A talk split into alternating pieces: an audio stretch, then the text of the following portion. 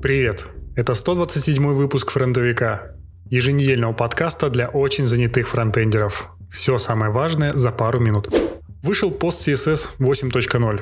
Инструмент для модификации вашего CSS-кода. Например, автопрефиксер, расставляющий нужные префиксы для указанных браузеров, написан как раз с использованием пост CSS.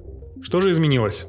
Ну, во-первых, отказ от поддержки работы в Node.js 6, 8, 11, 13. Ну, потому что они перестали получать мажорные обновления безопасности.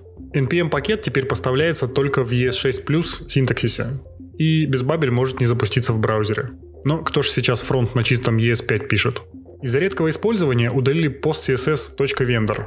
У плагинов появился доступ к общему CSS-дереву для каждого файла. Благодаря этому обработка ускорилась на 20%. И самое главное, в новом API функции root.walk помечены устаревшими. Вместо них простые и понятные declaration, rule, add rule и comment. Вместе с новой версией вышло и руководство по миграции со старых версий. Нужно ли бросаться и переписывать все плагины под пост CSS 8? Ну, наверное, не нужно. Но новые плагины лучше сразу писать под новую версию. Сталкивались ли вы с проблемой, когда нужно отправить много запросов разом, например, при инициализации приложения? Кажется, что это идеальный кандидат на использование All, да? Не всегда. Если клиент будет разом генерировать большое количество запросов, серверу и базе данных придется непросто. Поэтому на графиках мониторинга вы увидите характерные пики, а затем на эти пики посадит и вас.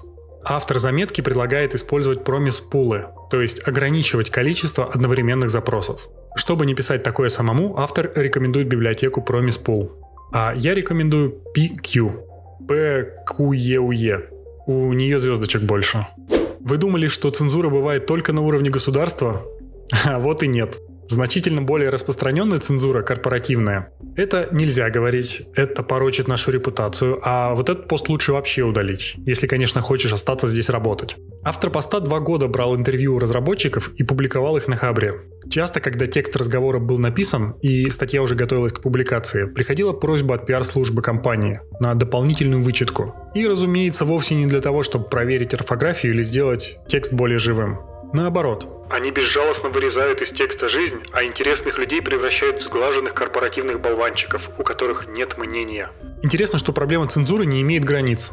Автор приводит пример с другом, который устроился в Facebook и внезапно узнал, что по подписанному им NDA он теперь не может нигде публично выступать без согласования его речи.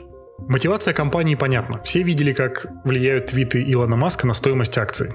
И мало кто захочет, чтобы один разработчик говорил за весь Facebook о том, какой невкусный кофе на кофепоинте и жаловался о сокращении штата. Непонятно только, что с этой цензурой делать. Все ссылки на канале. Канал по ссылке в описании. Это фронтовик, и мне уже пора.